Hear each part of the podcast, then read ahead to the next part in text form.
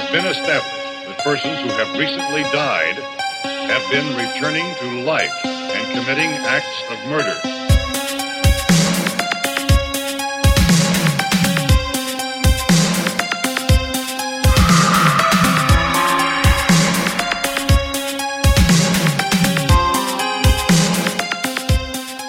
Καλησπέρα, τεντεκτιβάκια. Καλησπέρα, μικρή Παρό. Καλώς ήλθατε σε ακόμα ένα επεισόδιο Αυτού εδώ του τίμιου του podcast. του podcast που έχει έρθει για να ξυπνήσει. Τον Ηρακλή Παρό που κρύβουμε μέσα μας. Είτε είναι μικρός είτε είναι μεγάλος, βέβαια. Τι κάνετε, τεντεκτιβάκια, πώς είστε, πώς ήταν η εβδομάδα σας; Ευχόμαστε να είστε όλες και όλοι καλά. Άμα θέλετε να μας το πείτε, μπορείτε να μας βρείτε στο Instagram Crime Groupers Podcast που θα χαρούμε πάρα πολύ να μοιραστούμε μαζί σας τα νέα σας και τα νέα μας. Να μας πείτε οτιδήποτε μπορεί να έχετε μέσα στο κεφάλι σας. Να αλληλεπιδράσετε με το content που ανεβάζουμε συχνά πυκνά. Και όσοι θέλετε να μπείτε μέσα στην παρέα των Crime Groupers, μπορείτε να μας ακολουθήσετε στα social. Επίσης, μπορείτε να μας ακούσετε σε Spotify, Google Podcast, Apple Podcast και στο Streamy. Ε, γιατί όπως είπαμε δεν λείπει ο Μάρτης από τη Σαρακοστή. Σε όποια πλατφόρμα μπορούμε να είμαστε στον αέρα, θα βγούμε κύριοι. Ε, βα- βέβαια. Επίσης, να τους πούμε όταν θα πάνε σε αυτά τα ρήμαδο social Ναι. και θα τους απαντήσουν, ποιοι θα τους απαντήσουν. Ο Γιώργος και η Μαρία. Ε, μα να μην τους το πούμε. Ε, μα βέβαια. Κάθε φορά το παρατηρώ αυτό την ώρα που κάνω το μοντάζ. Και σκέφτομαι. Ωραία, του τα λέμε όλα. Ποιοι είμαστε, τους λέμε. Ε, το ξέρω. Έχουμε. Ε, το ξέρουν οι παλιοί. Ισχύει. Οι καινούργοι ακούνε απλά κάθε φορά να λέμε οι crime groupers και οι crime groupers και οι crime groupers. Ο Γιώργος και η Μαρία. Έτσι. Έτσι. Έτσι να σε κάνω. Έτσι να σε καμαρώ. Παιδιά, να σας πω τι ανακάλυψα αυτή την εβδομάδα και έχει τρελαθεί το μυαλό μου, έχει τρελαθεί. Ανακάλυψα το σουέψ με γεύση ρόδι. Το συστήνω ανεπιφύλακτα. Είναι ό,τι πιο δροσερό και τέλειο μπορείτε να πιείτε. Επίσης είναι ό,τι πιο γαμάτο μπορείτε να συνδυάσετε με αλκοολούχο ποτό. Βέβαια, δεν παίρνει τη θέση του στο σουέψ μοχίτο, αλλά δεν πειράζει. Και αυτό καλό είναι. Έχουν βγάλει ωραίες γεύσεις. Γεύσεις. Γεύσεις. Ναι, έχουν βγάλει. Εντάξει, εγώ δεν, δεν, δεν αγαπάω τόσο πολύ τα πορτοκαλό λεμόνο τέτοια που έχουν. Π.χ. κάτι με πικρό πορτοκάλι και περγαμόντο και τέτοια. Δεν μου αρέσουν πολύ σαν γεύσεις, Αλλά αυτά τα έτσι λίγο πιο ιδιαίτερα και ωραία μου αρέσουν. Είναι, είναι για ιδιαίτερους ανθρώπους. Ε, βέβαια.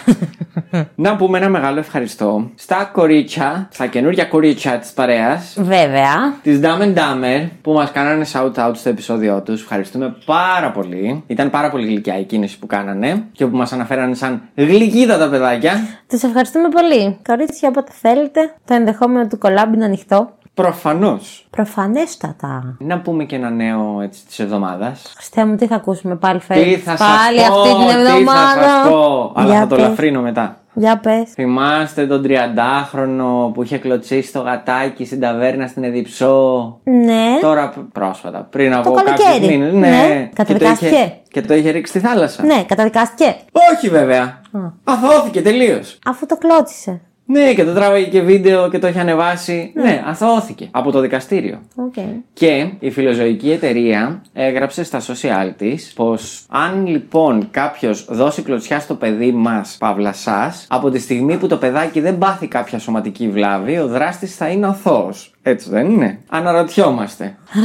Πάρα πολύ εύστοχο post και ναι, λίγο με, με ενόχλησε που αθώθηκε. Δεν υπάρχει σωτηρία. Που να κόβεται στα τρία. Και στα 5 και στα 6 και στα 10 δεν υπάρχει γενικά σωτηρία. Ισχύει. Με θλίβουν όπως καταλαβαίνεις και αυτού του είδους τα γεγονότα. Εγώ όφιλα να το πω γιατί λέμε και κάνα δύο νέα που έχουν συμβεί αυτή την εβδομάδα να ενημερώνεται και ο κόσμος. Ε, βέβαια. Όσοι δεν το έχουν ακούσει να αντιδράσουν. Αλλά Ναι. είπα ότι θα το ελαφρύνω. Για πες. Και όπως και στο προηγούμενο επεισόδιο, Έτσι και σε αυτό. έτσι και σε αυτό το επεισόδιο δεν θα φέρω ένα, αλλά δύο πολύ γρήγορα, πολύ μικρά, πολύ κρύα ανεκδοτάκια. Ω Χριστέ μου, για πες πάλι. Ναι. Λοιπόν, αυτήν την εβδομάδα είχα πιάσει για κάποιο μυστήριο λόγο τους δικηγόρους. Α, Ναι, και ρωτώ, γιατί όταν πεθαίνουν οι δικηγόροι σκάβουν 4 μέτρα για να τους θάψουν; ενώ κανονικά πώς σα κάβουν. Δύο. Α, γιατί; Γιατί κατά βάθος είναι καλοί άνθρωποι. Αου, ήταν βαθύ. Ναι. και ένα πολύ γρήγορο, πώς λέγεται ο Κινέζος δικηγόρος; Πώς; Λι Κουρέζο. Οκ, εντάξει. Αυτά.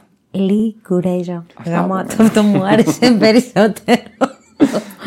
Νομίζω και αφού κάναμε αυτή τη μικρή αναδρομή και μας είπες και αυτά τα νέα και τα ανέκδοτα, λέω να περάσουμε σε μια υπόθεση η οποία Ακούστε, παιδιά, τι έγινε. Πρώτη φορά στα τόσα επεισόδια που κάνουμε θα φέρω εγώ unsolved υπόθεση. Ουέι! Και όχι απλά υπόθεση η οποία δεν έχει ε, εξηχνιαστεί, αλλά την έχει έμεσα αναφέρει και η Αθηνά από το Μέχρι Θανάτου podcast στο επεισόδιό της ο Γιώργος Μπάκας και η Νατάσα Απέργη. Ήταν μια δολοφονία που είχε γίνει στη Σαλαμίνα, για όποιον δεν θυμάται. Και όποιος θέλει μπορεί να πάει να ανατρέξει αφού ακούσει το επεισόδιό μας. Στο podcast της Αθηνάς για να Ακριβώς. ακούσει ακριβώς εκείνη την ιστορία. Η Εκείνη οποία την ιστορία η οποία θα συνδεθεί με τη Με δικιά αυτή μας την ιστορία, ναι. Όχι ότι είναι η ίδια, είναι παρόμοια όμως. Βέβαια αυτή δεν εξηχνιάστηκε ποτέ. ούτε Λι- και οι άλλοι. Και θα τα πούμε μετά. Θα πάμε, παιδιά, 31 χρόνια πίσω. Θα πάμε στην Κυριακή 20 Ιανουαρίου του 1991, όπου η 27χρονη Μαρία Νίκα και ο 30χρονος αραβωνιαστικός της Στέφανος Στεφάνου θα βρεθούν δολοφονημένοι σε μικρή απόσταση από το αυτοκίνητό τους, μάρκας Citroën ΑΧ με πινακίδες ΑΜΧ 1147, στην περιοχή του Σουνίου, συγκεκριμένα λίγα μέτρα έξω από το ναό του Ποσειδώνα. Η δολοφονία θα γίνει γνωστή από ένα ζευγάρι το οποίο πέρναγε με το αυτοκίνητό τους, είδε τα πτώματα και τηλεφώνησε στην άμεση δράση λέγοντας ότι έχει βρει τα δύο άτυχα πτώματα χωρίς να δώσει βέβαια τα στοιχεία τους. Δεν ήθελαν να εμπλακούν στη συγκεκριμένη υπόθεση. Φτάνοντας στο σημείο, η αστυνομία αντίκρισε ένα φρικτό θέαμα. Οι πόρτες του αυτοκινήτου ήταν ανοιχτές, ενώ το ραδιόφωνο έπαιζε ακόμα μουσική. Τα σπασμένα τζάμια έδειχναν ότι τα θύματα είχαν πυροβοληθεί ενώ βρίσκονταν μέσα στο αμάξι και στη συνέχεια σύρθηκαν βία έξω. Δίπλα στα πτώματα βρέθηκαν τρεις κάλικες από φυσίγγια. Πάνω στον άνδρα βρέθηκε η ταυτότητά του, η οποία υποδείκνυε τα στοιχεία του. Στέφανος Στεφάνου, ετών 30, ανθυποπλίαρχο του εμπορικού ναυτικού, κάτοικος Πειραιά και συγκεκριμένα στην οδό Κρεβατά της Καλύπολης Πειραιά. Ο ιατροδικαστής Φίλιππος Κουτσάφτης διαπίστωσε ότι είχε πυροβοληθεί με όπλο όπου τα σκάγια του χρησιμοποιούνται για κυνήγι, το οποίο και του κατέστρεψαν όλα του τα ζωτικά όργανα. Σε παρόμοια κατάσταση βρέθηκε και η κοπέλα όπου ήταν μαζί του, η οποία δεν έφερε μαζί της κάποια ταυτότητα. Έγινε γνωστό από τους γονείς του Στέφανου, οι οποίοι όταν ενημερώθηκαν για το άτυχο συμβάν ήξεραν ότι μαζί με το γιο τους ήταν η Μαρία Νίκα, η αραβωνιαστικιά του. Ο Στέφανος ήταν πεσμένος ανάσκελα κοντά στη θέση του συνοδηγού, χτυπημένος στο μυρό και στη δεξιά μας χάλη. Ενώ η Μαρία βρέθηκε λίγα μέτρα μακριά από την πόρτα του οδηγού, με ανασηκωμένη μπλούζα και δύο τραύματα στον αριστερό ώμο και τον τράχυλο. Η ανεβασμένη μπλούζα της άτυχης Μαρίας έκανε τους αστυνομικούς να σκεφτούν έντονα την πιθανότητα σεξουαλικού εγκλήματος, αλλά απορρίφθηκε σαν σκέψη μετά την εξέταση του πτώματος και την παντελή έλλειψη αγνώστου DNA ή βίαιων εκδορών. Εκτός βέβαια από την εξέταση που έγινε, η ιδέα του σεξουαλικού εγκλήματος απορρίπτονταν διότι ήταν από τις πιο κρύες νύχτες του χειμώνα και ήταν μάλλον απίθανο κάποιος ειδωνοβλεψία να έχει στήσει ενέδρα. Αξίζει να σημειωθεί πως για αρκετό καιρό ζευγάρια αστυνομικών παρίσταναν τα ζευγαράκια σαν δόλωμα κατά μήκος της λεωφόρου Αθηνών Σουνίου μέχρι και το Λαύριο, αλλά μάταια. Τα πράγματα έδειχναν ότι τα παιδιά βρέθηκαν στο λάθος μέρος τη λάθος στιγμή. Και με γνώμονα αυτό, οι αρχές τράφηκαν στο σενάριο πως μάλλον έγιναν άθελά τους μάρτυρες σε κάποια παράνομη συναλλαγή μεταξύ μαφιόζων. Να πούμε όμως και λίγα λόγια για τα άτυχα παιδιά. Ο Στέφανος ήταν ανθυποπλίαρχο, όπως είπαμε, του εμπορικού ναυτικού, όπου είχε γυρίσει από ταξίδι δύο μήνες πριν τη δολοφονία του και ετοιμάζονταν να συγκατοικήσει με τη Μαρία, μιας και όπως προείπαμε ήταν αραβωνιασμένη. Η Μαρία, από την άλλη, ήταν μια πιο τραγική φιγούρα, μιας και στα 23 της χρόνια έχασε τη μητέρα της, ενώ τρία χρόνια πριν τη δολοφονία, το 1988, σε τροχαίο δυστύχημα σκοτώθηκε ο τότε σύντροφός της και ένας φίλος της, ενώ η ίδια τραυματίστηκε σοβαρά και νοσηλεύτηκε για 1,5 χρόνο στο Ασκληπείο Βούλας. Λίγο καιρό αργότερα, όταν συνήλθε, γνώρισε τον Στέφανο, όπου και μαζί του κατάφερε να βάλει τη ζωή της σε μία σειρά. Ο αδερφός της Μαρίας, ο κύριος Δημήτρης Νίκας, θα πει: Με το αυτοκίνητο έκαναν συχνά βόλτες. Εκείνο το βράδυ έφυγαν από το σπίτι γύρω στις 7 και πήγανε μαζί με παρέα φίλων για φαγητό σε μια ταβέρνα. Λίγο πριν τις 10 έφυγαν από το μαγαζί και με το αυτοκίνητο πήγαν Σούνιο, γιατί ήταν καινούριο και ο Στέφανος ήθελε να το στρώσει όπως είχε πει. Να αναφέρουμε εδώ ότι η οικογένεια της Μαρίας έμαθε για το χαμό της από την τηλεόραση, καθώς ο πατέρας της ξύπνησε στις 6 το πρωί της 21η Ιανουαρίου, επειδή ανησυχούσε γιατί η Μαρία δεν είχε επιστρέψει ακόμα. Άνοιξε την τηλεόραση και στα έκτακτα γεγονότα είδε την είδηση για τη πανηγύρι δολοφονία του ζευγαριού. Αμέσως κατάλαβε ότι η κόρη του ήταν το δεύτερο θύμα. Πίσω στις έρευνες λοιπόν, όπου πέντε μέρες μετά το έγκλημα, στις 25 Ιανουαρίου, και αφού ομάδες αστυνομικών έχουν οργώσει την περιοχή και με πολύ κακές καιρικέ συνθήκες λόγω εποχής, σε μια παραλία αρκετά μέτρα από το ναό του Ποσειδώνα βρίσκεται μια καραμπίνα με κομμένη την κάνη της και μια γυναικεία τσάντα. Η τσάντα ήταν της άτυχης Μαρίας, ενώ η καραμπίνα, μετά από έρευνες, διαπιστώθηκε ότι είχε κλαπεί από το σπίτι ενός επιχειρηματίας στα Μελίσια τρεις μήνες νωρίτερα μαζί με άλλα πολύτιμα αντικείμενα του σπιτιού. Οι αρχές κατέληξαν ότι ο δολοφόνος σίγουρα ήξερε τι έκανε και έδρασε άκρος επαγγελματικά, καθώς φρόντισε να εξαφανίσει τα ταυτοποιητικά στοιχεία του θύματος, αλλά και να ξεφορτωθεί το όπλο του εγκλήματος, πετώντας το στη θάλασσα που θα διεύρωνε οποιοδήποτε αξιόπιστο στοιχείο. Δυστυχώς, οι έρευνες οι οποίες έγιναν δεν απέδωσαν καρπούς, καθώς η περιοχή του Σουνίου τους χειμερινούς μήνες ήταν αλλά και είναι ερημική. Μάρτυρες δεν υπήρξαν έτσι ώστε να μπορέσουν να φωτίσουν την υπόθεση. Για πολύ καιρό, οι διοκτικέ αρχές είχαν στρέψει την προσοχή τους σε ομάδες αλλοδαπών της περιοχής, καθότι θεωρούσαν, το 1991 να τονίσω, πως ένα τέτοιο έγκλημα κατά κανόνα χαρακτηρίζει ξένους και όχι Έλληνες δράστες. Όμως, όσο και να κινήθηκαν προς αυτό το πιστεύω, τα αποτελέσματα ήταν αρνητικά, περνώντας έτσι 7 χρόνια και το 1998 ο φάκελος της τυγερή δολοφονίας να παραμένει ανοιχτός. Συνολικά ο φάκελος άνοιξε τουλάχιστον 30 φορές. Κάθε φορά δηλαδή που υπήρχαν παρόμοιες ενδείξεις ή ομοιότητες με άλλα εγκλήματα. Όμως, άλλες τόσες έκλεισε χωρίς να έχει προσθεθεί ούτε ένα ουσιαστικό στοιχείο για το κίνητρο ή την ταυτότητα του ή των δραστών. Η οικογένεια της Μαρίας απευθύνθηκε και σε ιδιωτικό detective, ο οποίος όμως ούτε εκείνος κατάφερε να βρει κάτι περισσότερο. Η υπόθεση αυτή μένει ανοιχτή μέχρι και σήμερα. Άλλη μια τραγική φιγούρα ήταν και ο πατέρας της Μαρίας, ο οποίος πέθανε λίγα χρόνια μετά τον άδικο χαμό της κόρης του από τον καημό του. Μέχρι και σήμερα, τις διαδικασίες για την επίλυση του φόνου τις τρέχει ο αδερφός της, ο Δημήτρης Νίκας. Δεντεκτιβάκια. Αυτή ήταν η υπόθεση. Ήταν πάρα πολύ σύντομη, όπως θα καταλάβετε, αλλά νομίζω ότι είναι έτσι λίγο ουσιαστικό να αναφέρουμε δύο-τρία πράγματα. Εγώ θέλω να ξεκινήσω με αυτό που ακούστηκε προς το τέλος, πως το 91 για να γίνει κάτι τέτοιο έπρεπε να το έχει κάνει ο Λοδαπό. Ναι, αυτό μπορούμε να το συζητήσουμε λίγο μετά, γιατί η αλήθεια είναι ότι ήταν πολύ στερεοτυπικό όλο, όλη Και αυτή guess- η φιλοσοφία. Και guess what, κάποια χρόνια μετά, τι γίνεται εδώ στο μικρό Ελλαδιστάν. Ναι, βέβαια, εγώ συνεχίζω να πιστεύω ότι οι αρχές αυτής εδώ της χώρας τους είναι πολύ πιο εύκολο να κατηγορήσουν έναν αλλοδαπό παρά έναν Έλληνα. Θεωρώ ότι με τα χρόνια έχει αρχίσει και φθήνει λίγο αυτή η άποψη. Από την άλλη, δεν μπορώ να το αποκλείσω. Είναι κάτι το οποίο συνέβαινε τότε, συμβαίνει και τώρα. Το θέμα είναι ότι ε, στη συγκεκριμένη περίπτωση οι αστυνομικοί όντως μπήκαν στη διαδικασία και να ψάξουν και να κάνουν τις έρευνες. Και εντάξει, να πάρουμε σαν γνώμονα το ότι όλο αυτό είχε γίνει Γενάρη. Οπότε όντως η παραλία, γιατί άμα μπείτε και δείτε τα ντεκτιβάκια, βιντεάκια που έχουν τραβήξει από το ναό του Ποσειδώνα τον Ιανουάρη και γενικά τους χειμερινούς μήνες, θα δείτε ότι τα κύματα ανεβαίνουν πάρα, μα πάρα πολύ ψηλά στην παραλία. Οπότε είναι πολύ εύκολο να χαθούν στοιχεία τα οποία μπορεί να υπήρχαν. Σίγουρα, εξάλλου όποιος μένει Αθήνα γνωρίζει πάρα πολύ καλά ότι αυτές οι περιοχές προς τα εκεί, προς το Σούνιο κτλ.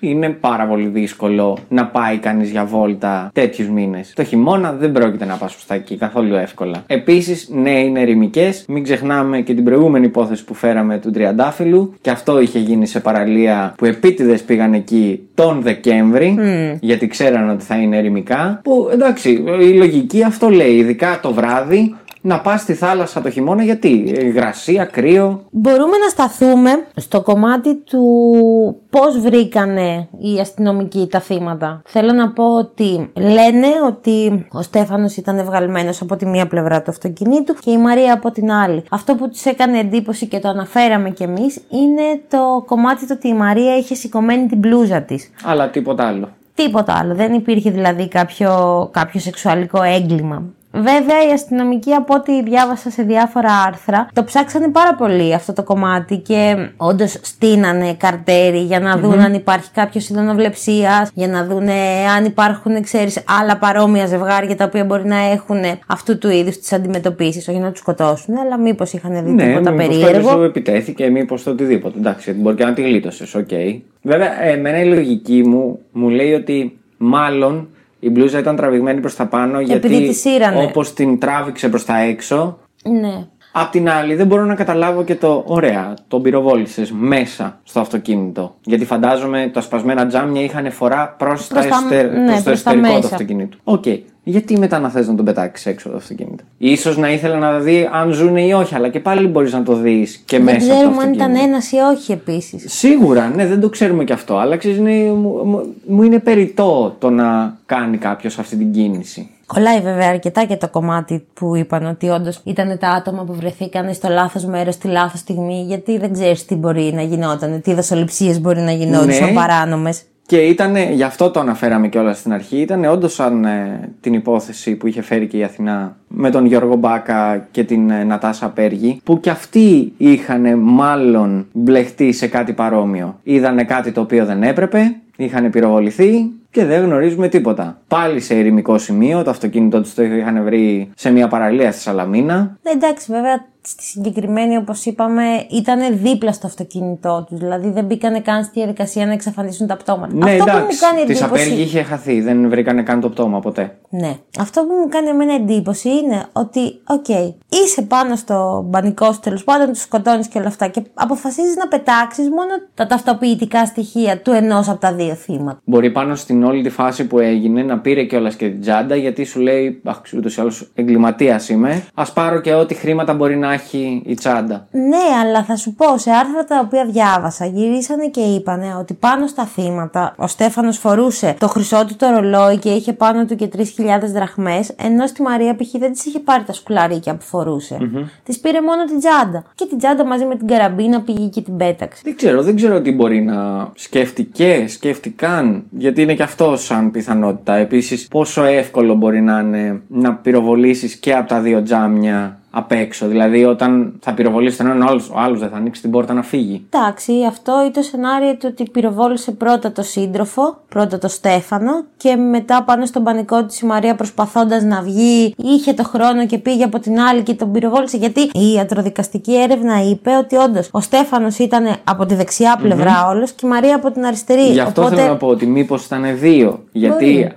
Και από τη μία και από την άλλη, βάσει λογικής πάντα, ο ένας από τους δύο, που θα ήταν ο δεύτερος για να πυροβοληθεί, θα είχε κάνει κίνηση να βγει Ναι, από το αυτοκίνητο. Άρα τουλάχιστον η πόρτα και το σώμα δεν θα ήταν. βρήκανε μία καραμπίνα όμως. Εντάξει, την άλλη δεν μπορούμε να ξέρουμε τι μπορεί να την κάνανε. Αλλά είδες σύμπτωση. Αυτή η καραμπίνα ταυτοποιήθηκε σαν κλοπιμαίο στοιχείο από σπίτι επιχειρηματία. Την είχε δηλωμένη για κυνήγι Ναι. και του την κλέψανε και ήταν με ε, όργανο φόνου. Που, οκ, θα μπορούσε να έχει βοηθήσει πάρα πολύ αυτό σαν στοιχείο, μιας και όντως ήταν και κλεμμένη και είχαν βρει. Αν είχαν βρει περισσότερα στοιχεία και για εκείνη την κλοπή. Μμ, ισχύει. Δεν ξέρουμε τίποτα ούτε για εκείνη την κλοπή. Ήταν ένα, ήταν δύο. Ισχύει. Είχαν απλά και το είχαν πάει και Ναι. το είχαν δηλώσει. Τι να πω. Ξέρω, νομίζω ότι άδικο κι αυτό. Καλά, προφανώς δηλαδή άδικο. ήταν πολύ κακό το κάρμα και πολύ κακό το timing. Επίσης. Η κοπέλα, πόσο τραγική φιγούρα. Αυτό ακριβώς θα σου έλεγα αυτή τη στιγμή. Πόσο τραγική φιγούρα. Να τα έχει βιώσει όλα αυτά μέσα σε τρία χρόνια. Εντάξει, το χαμό της μαμάς της είναι ένας γεγονός το οποίο καλός ή κακός είναι μέσα στο κομμάτι της ζωής, ρε παιδί μου. Θάνατος είναι, κακό θα γίνει. Ναι. είναι μέσα στο κομμάτι της ζωής. Αλλά το back to back, το ότι έμεινε ζωντανή τρία χρόνια νωρίτερα, επέζησε από αυτοκινητιστικό. Με 1,5 χρόνο νοσηλεία. Ναι, ωραία. Γνωρίζει ένα παλικάρι, μπαίνουν στη διαδικασία να το τρέξουν λίγο έτσι να αγαπηθούν από εδώ από εκεί και τους σκοτώνει. Ναι, όχι, πάρα πολύ τραγική η φιγούρα και κρίμα πραγματικά έτσι όπως την ακολουθούσε από πίσω το θανατικό. Ήταν λες και την ε, ζητούσε ρε παιδάκι μου. Ο θάνατος κάποια στιγμή της χτυπούσε την πόρτα και την είχε γλιτώσει μια φορά. Την επόμενη θα σε βρω, δεν έχει. Και πάλι με τον ίδιο τρόπο. Πάλι ήταν στο αυτοκίνητο με τον αγαπητικό της Πω πω πολλά κοινά όντως. ναι, και κρίμα και ο πατέρας της. ναι. Πέθανε από τη στεναχώρια του. Χωρίς να έχει Βασικά- βρει και δικαίωση. Έχω- Ένα αυτό. Και δεύτερον, εμένα αυτό που μου έκανε τεράστια εντύπωση είναι το ότι ο άνθρωπος το έμαθε με τέτοιο τραγικό τρόπο. Όλο ήταν, βασικά όντως τώρα που το αναφέρεις, όλο ήταν τόσο τραγικό σαν Από την πλευρά της Μαρίας, ναι. Ναι, δηλαδή, πώς να σου πω, δεν είχε καθόλου τύχη αυτή η κοπέλα. Ούτε η οικογένειά της είχε τύχη. Δεν ξέρω, βέβαια, είδες που πώς λένε καμιά φορά να λες στον κόσμο ή να λες σε κάποιον πού θα πας και με ποιον για να γνωρίζουν που είσαι. Και έτσι καταφέρανε με τη μία και βρήκαν τα στοιχεία της Μαρίας. Όταν είπαν οι γονείς του, Του Στέφαν. του Στέφανο ότι ναι, ξέρετε, με τη Ήταν Μαρία είχε μαζί. πάει. Ναι. Και αυτός δεν πρόλαβε να χαρεί και τα μάξι του. Δεν το έστρωσε ποτέ. πω πω, κακό, αλλά έχει μια δόση αλήθειας. Όπου; Όπου, είναι πάρα πολύ γνωστή, τώρα λίγο βγαίνουμε από την υπόθεση, αλλά είναι πάρα πολύ γνωστή αυτή η συγκεκριμένη βόλτα για να στρώσει το αυτοκίνητο. ε, είναι ωραίος δρόμος μάλλον. Είναι μακριά, είναι κάποια χι χιλιόμετρα, είναι και ψηλονορμάλ ο δρόμος. Τα έχει χιλιόμετρα. Αυτό. Δεν είπαμε κιόλας για αυτό που είπα στην αρχή, το πόσο ρατσιστική ήταν η αντιμετώπιση της αστυνομίας. Παιδιά, χαλαρώστε λίγο. Ναι, ισχύει και από ό,τι διάβασα, καθ' όλη τη διάρκεια τέλος πάντων που η υπόθεση έμενε ανοιχτή τη δεκαετία του 90, όλες οι, οι τοπικές αρχές, ρε παιδί μου, είχαν στραφεί όντως σε, σε κοινότητες και ομάδες μεταναστών οι οποίοι πήγαιναν και μέναν στα μεσογεια ρε παιδί μου, και τους είχαν πάρα πολύ στην μπουκα. Ναι, Τους που- ε, παραφυλάγανε πάρα μα πάρα πολύ έντονα για να δούνε εάν όντως είναι αυτοί. Μέχρι που εντάξει, καταλάβανε ότι από τη συγκεκριμένη κοινότητα τουλάχιστον δεν υπήρξε κανένας ο οποίος ήταν ικανός να κάνει κάτι τέτοιο. Εντάξει, πάντως την ίδια περίοδο πάνω κάτω του 90 δεν ήταν και ο Δράκος της Βουλιαγμένης. Μ, νομίζω. Δηλαδή θέλω να πω, έπρεπε λίγο να στραφούν κι αλλού γιατί βλέπεις, γίνονται και άλλα πράγματα. Και όταν, ή αν ήταν παλιότερα και τον είχαν ήδη πιάσει, έπρεπε να καταλάβεις ότι. Κοίτα, Έλληνας ήταν αυτός ο οποίος ήταν ο δράκος της βουλιαγμένης και έκανε ό,τι έκανε. Ξέρεις, να τους κινήσει λίγο την περιέργεια και το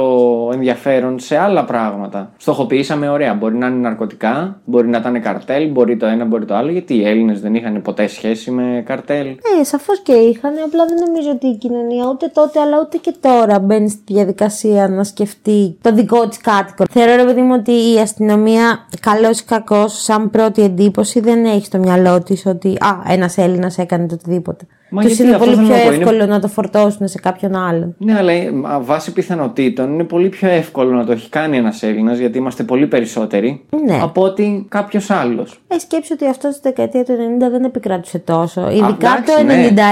91, όπου αν σκεφτείς ότι το 90 ανοίχτηκαν τα σύνορα και μπήκανε, μπήκε πάρα πολλοί κόσμος σε μια αρκετά κλειστή χώρα, σκέψου πώς αντιδρούσαν οι Έλληνες το 91 όταν βλέπανε π.χ. να περνάει Αλβανός ή να περνάει Βούλγαρος.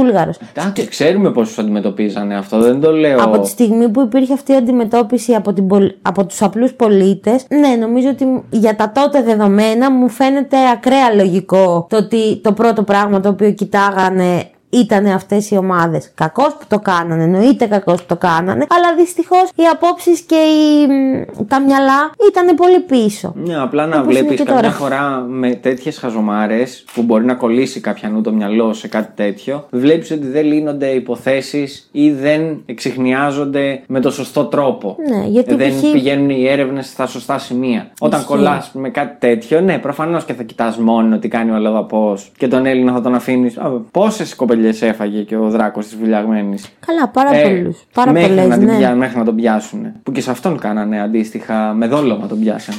Ναι, μπορεί να ήταν αυτή την περίοδο και Ναι. να πιάστηκε από ένα από αυτά τα ζευγαράκια. Όχι, είχαν βάλει. Εντάξει, και εκεί κάνανε δόλωμα με ιερόδουλες. Ναι, ναι, οκ. Πάντως ναι, στην όποια των περιπτώσεων, αυτό που κατάλαβα εγώ από αυτή την υπόθεση είναι ότι εάν η αστυνομία όντως έψαχνε λίγο περισσότερο και όχι στοχοποιημένα άλλες εθνικότητες, μπορεί όντως να είχε εξιχνιαστεί πέραν από την άδικη δολοφονία αυτών των δύο παιδιών, μπορεί να είχαν βρεθεί όντως στην επίλυση κάποιου πολύ πιο σοβαρού προβλήματος και όχι απαραίτητα μόνο ναρκωτικών. Υπάρχουν οι αρχαιοκαπηλίες, υπάρχει το τράφικινγκ γενικά. Αυτό, μα δεν στην ξέρουμε τι κοινωνία μπορεί μας. να κάνανε εκεί. Όποιος και αν ήταν, ό,τι και να ήταν αυτό που είδανε λάθος, όπως πολύ σωστά το λες, θα μπορούσαμε να είχαμε βρει κιόλας τι ήταν αυτό. Βέβαια, από την άλλη, όπως προείπαμε και αναφέρεται σε πάρα πολλά άρθρα, όντως εκείνη την εποχή ήταν πάρα πολύ ερημικά. Δηλαδή, το να βρεις να πέρναγε ένας άνθρωπος τυχαία θα ήταν σωτήριο, μάλλον,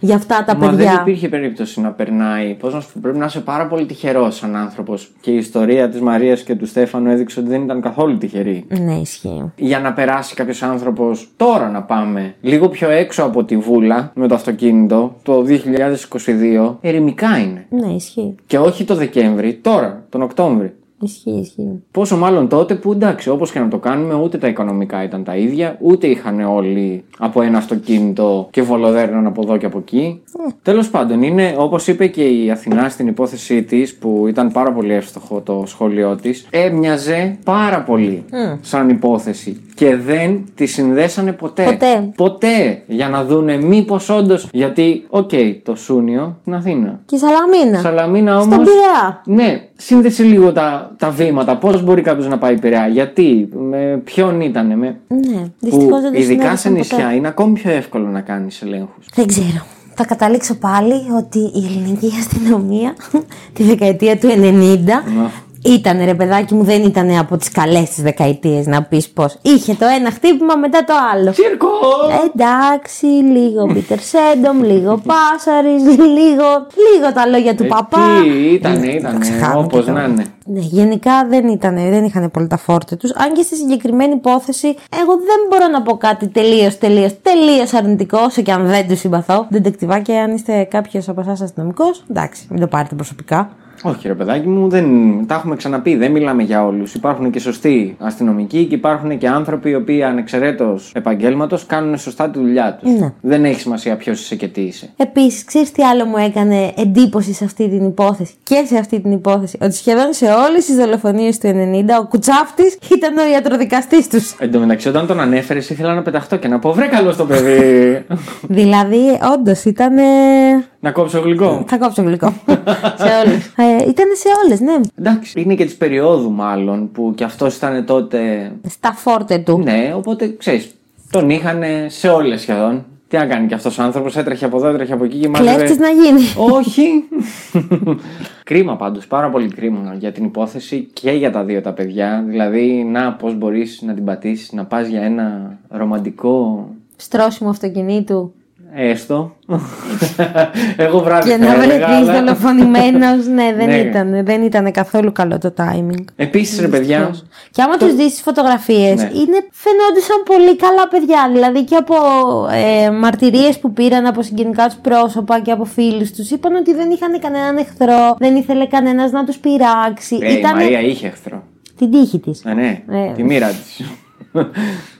Γενικά πάντως. Ήταν απλοί καθημερινοί άνθρωποι. Ναι, οκ, δεν διαφωνώ σε αυτό. Επίσης, γιατί να μην είναι αυτά τα παιδιά απλοί καθημερινοί άνθρωποι και αγαπημένοι μεταξύ τους και να φαίνονται πολύ νορμάλ, όταν αυτοί δεν κάνανε τίποτα. Απλά θέλανε να πάνε για ένα ρομαντικό afternoon Ναι, ναι. μετά το φαγητό. Οκ, δεν τους βγήκε. Κρίμα. Κρίμα, πραγματικά. Μάθημα του επεισοδίου. Υπάρχουν και άλλα μέρη, ρε παιδιά. Δηλαδή, μην Ισχύει, τραβάτε ρε σε παιδιά. ερημικές παραλίες. Ισχύει. Να μπορούν να σας βρούνε.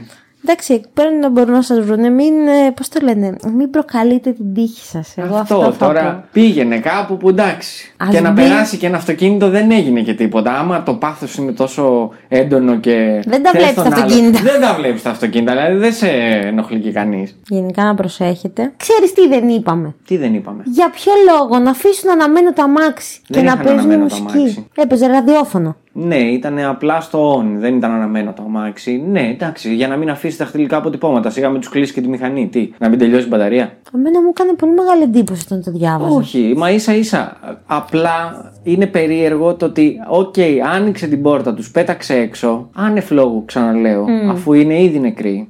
Άστου εκεί, παράτα τους. Ναι. Και εντάξει. Εννοείται πως δεν πήραξε τίποτα άλλο μες στο αυτοκίνητο για να μην αφήσει αποδεικτικά Αποτυπώματα. στοιχεία. Ναι, αλλά δεν ξέρω, δεν... είναι κάτι τέτοιες υποθέσεις. Εκεί κολλάω. Δεν καταλαβαίνω τα βήματα που έκανε ο δράστης. Μμμ. Ισχύει. Δεν μου κολλάει μια λογική σειρά που θα πεις εντάξει, ναι, α, αυτό που είπαμε τώρα, γιατί άφησε ανοιχτό, ανοιχτό το ραδιόφωνο. Για να μην αφήσει αποδεικτικά στοιχεία. Ναι, αλλά την πόρτα γιατί την άνοιξε; γιατί να τους πετάξεις έξω; Ναι, ενώ θα μπορούσε να τους είχε αφήσει. Τίποτα. Φύγε. δεν ξέρω τους πώς σκότωσες. μπορεί να- Φύγε, εξαφανίσου. Και αυτό που έκανε και το να πάρει την τσάντα της και να, τα, να το πετάξει μαζί με την καραμπίνα, επικίνδυνο ήταν για αυτόν να τον βρούνε. Βέβαια δεν ξέρουμε αν ήταν ένας. Γιατί μπορεί όντως ο ένας Ισχύει. να έδρασε με έναν τρόπο και ο άλλος να έδρασε με έναν άλλον τρόπο πάνω στον πανικό του. Κανείς δεν ξέρει. Η αλήθεια είναι Εγώ αυτή και εμείς υποθέτω- υποθέσεις κάνουμε. Εγώ υποθέτω ότι ήταν δύο. Δεν μπορούσε. μου κολλάει να έχει γίνει μεμονωμένος ο πυροβολισμός πρώτα τον έναν και μετά τον άλλον. Βέβαια εντάξει και ο Ζόντιακ. Ένας ήταν και σκότωνε ζευγάρια στα αυτοκίνητα. Αλλά Ναι, αλλά εκείνος το έκανε πάρα πολύ γρήγορα και μπορεί να πυροβολούσε άτομα από την θέση του οδηγού προς το συνοδηγό. Δηλαδή έκανε πράγματα τα οποία είχαν μια λογική για να είσαι μόνος σου. ναι, οκ, ισχύει. Αυτό είναι λες και έγινε ταυτόχρονα. Λες και ακουμπήσανε δύο καραμπίνες Τα τζάμια. στα τζάμια ταυτόχρονα και πυροβολήθηκαν. Αλλά βρέθηκαν τρία σκάγια εκεί. Ναι. Who knows; Nobody. Ίσως ίσως, καλά αν και πολύ χλωμό το βλέπω, να εξηχνιαστεί κάποια στιγμή. Όπως και όλες οι υπόλοιπες άλλες υποθέσεις που έχουμε φέρει. Και γι' αυτό θα σας παρακαλέσω όχι για εμάς. Αλλά αλήθεια, εάν κάποιος είναι από εκείνη την περιοχή κοντά, από κάποια περιοχή που έχουμε πει μια άλλη υπόθεση και γνωρίζει δύο-τρία πράγματα ή το σκηνικό γιατί ξέρω εγώ οι γονείς του μένουν εκεί. Πείτε το σε ανθρώπους τριγύρω ότι ξέρετε τι έχει βγει και αυτό το επεισόδιο που λέει για αυτή την υπόθεση. Να ξαναζωντανέψει λίγο, να ξανακινηθούν τα νήματα από κάτω. Μήπως και καταφέρουμε, δεν είναι λίγες περιπτώσεις που έχουμε ακούσει ότι μετά από 20 χρόνια βρίσκονται, βρίσκονται στοιχεία και ξανανοίγουν φακέλοι. Ναι. Γιατί καλό και το true crime να το ακούς, να ακούς για μια υπόθεση και να βρίσκεις, να ακούς τελικά πώς εξηχνιάστηκε, αλλά στις άλτες έχει και λίγο νόημα να προσπαθείς και εσύ να γίνεις μέλος της λύσης. Όπως μπορεί ο καθένας. Λιθαράκι, λιθαράκι. Ναι, ρε παιδιά. Όλοι. Όλοι μαζί. Ε, εντάξει, έχουν περάσει 30 χρόνια και δεν ξέρω κατά πόσο θα ασχολούνται πλέον με τέτοιου είδους υποθέσεις. Εύχομαι να υπάρχουν όντως κάποιοι φάκελοι οι οποίοι θα ανοιχτούν ξανά. Εύχομαι όντως να βρεθούν εγκληματίες οι οποίοι έχουν κάνει εγκλήματα και έχουν ξεφύγει. Αν Αυτό για τη συγκεκριμένη, αυτό σου είπα και εγώ. Δεν, δεν θεωρώ ποτέ ότι θα βρούνε ποιος και τι. Ναι. Πάρα πολύ δύσκολα. Αλλά για κάποιες άλλες, ίσως που την έχω και αγαπημένη υπόθεση και άχτη για να λυθεί, της Εύης Γατίδου, ίσως κάποτε κάτι ακουστεί. Δεν μπορεί, μια κλειστή κοινωνία είναι. Ναι. Στη Λάρισα της Εύης ναι. Γατίδου, ναι. Και σε άλλες τέτοιες περιπτώσεις. Δεν μπορεί. Είναι μια κλειστή κοινωνία. Κάτι θα ακουστεί. Δεντεκτιβάκια, αυτό ήταν το επεισόδιό μας για σήμερα. Ήταν λίγο έτσι πιο σχετικά ανάλαφρο σε σχέση με άλλα που έχουμε φέρει. Ήταν όμως juicy όπως είχε πει. Ήταν λίγο juicy όπως Γιατί το είχα πει εγώ ότι θα είναι juicy. Όχι τίποτα άλλο, το είχα πει. Εν μεταξύ θέλω να ξέρετε ότι έπαιξα πολύ καλή μπαλίτσα και άλλαξα την υπόθεση που θα έφερνα τελευταία στιγμή. Ισχύει έτσι, γιατί εμείς δεν μπορούμε να βγάλουμε πρόγραμμα. Έλα μωρέ τώρα και εσύ πρόγραμμα. Κάθε μέρα με πρόγραμμα πάμε. Τα Σαββατοκύριακα που κάνουμε τις ηχογραφίε σα είμαστε λίγο πιο free. Ναι, αλλά σας κρατάω σε αγωνία. Σας κρατάω σε αγωνία. Βουλώμε, βουλώμε. Να έρθετε στα social. Γιατί όπως είπαμε και την προηγούμενη φορά, θα κάνουμε το poll να μας πείτε πώς σας φάνηκε η υποθεσούλα. Εννοείται. Και εννοείται από κάτω μπορείτε να μας αφήνετε σχόλια για οτιδήποτε έχετε κι εσείς απορία. Αν σας δημιουργήθηκε κάποια απορία, αν θέλετε να πείτε κάτι πάνω στην υπόθεση, αν γνωρίζετε κάποιο στοιχείο το οποίο εμείς δεν είπαμε. Όσοι φτάσετε μέχρι αυτό το σημείο, άμα θέλετε, μπορείτε να αφήσετε ένα κυματάκι, μιας και όλο αυτό γίνεται στο ναό του Ποσειδώνα στο Σούνιο. Ή μια τρίενα. ναι, δεν ξέρω αν υπάρχει μόνο τρίενα, αλλά ναι, το κυματάκι το ξέρω σίγουρα. Το κυματάκι, το κυματάκι να αφήσετε. Αφήστε το. Ευχόμαστε να έχετε μια ωραία εβδομάδα, να περάσετε καλά, να κυκλοφορήσετε γενικά στην Αθήνα, γιατί κάτι θα γίνει έτσι αυτό το... Αυτή η εβδομάδα είναι λίγο ενδιαφέρουσα που έχουμε αυτό το κενό της Παρασκευής, ε, ε; Ισχύει, ισχύει. Επίσης για είναι και Halloween. για κάποιους τριμεράκι, για κάποιους ήταν εύκολο τετραήμερο. Ναι, εμείς δεν είμαστε σε κανένα από τα δύο. Όχι, εννοείται πως όχι. Εμείς μια μέρα. Τέλος. Ναι, αυτό. Και να αφήσω έτσι ένα. Ένα. Tip για, για ένα tip. Ναι, ναι. Είπα πριν από λίγο ότι για κάποιους θα ήταν εύκολο τετραημεράκι. Για να δούμε. Εγώ δεν κατάλαβα τι εννοεί, αλλά. να περάσετε όμορφα. Τα λέμε την επόμενη Τρίτη. Καλή συνέχεια. Φιλιά. Bye. Ciao.